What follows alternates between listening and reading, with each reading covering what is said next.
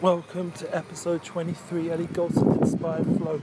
Today we're going to talk about the revolutionary flow. We're going to make it very real and true to our inner selves to be able to then go outward. This is the personal private victory we all need to go on to reach that level of public victory. This is a concept Stephen Covey brought down in the seven Habits of Highly Effective People.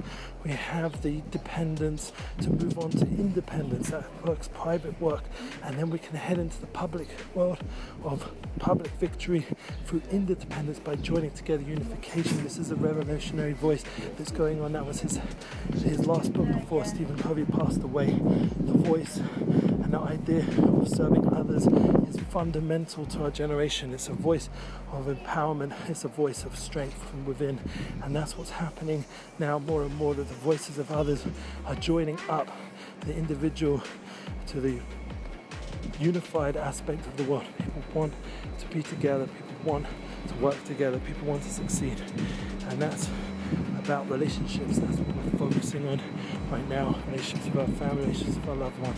This is the key to everything we're doing. So right now I'm on my way to meet my loved one, and the focus will be getting ready for the new week, a new week of obligation, of responsibility. I'm going to be busy, and it's a good thing because we're doing something, a voice, a revolutionary voice of truth, values. That is the key to go ahead in the world. This is what it's about. It's about giving to others. It's about sharing and working with others. It's about family and friends. And that's why at the end of the week, in this time of history, we're at a point where we have the opportunity to choose to disconnect, to reconnect, to find that inner voice. And with that, we have the power to then succeed in an outward way. It has to be done in this way, in this generation. The way things are so fast and moving, we have to be able to slow down for a moment and get into that inner place. And that's what I'm seeing again and again, around and around.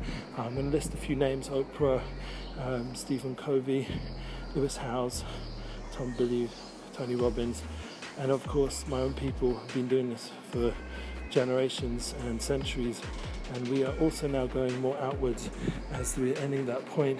I'm in Jerusalem right now.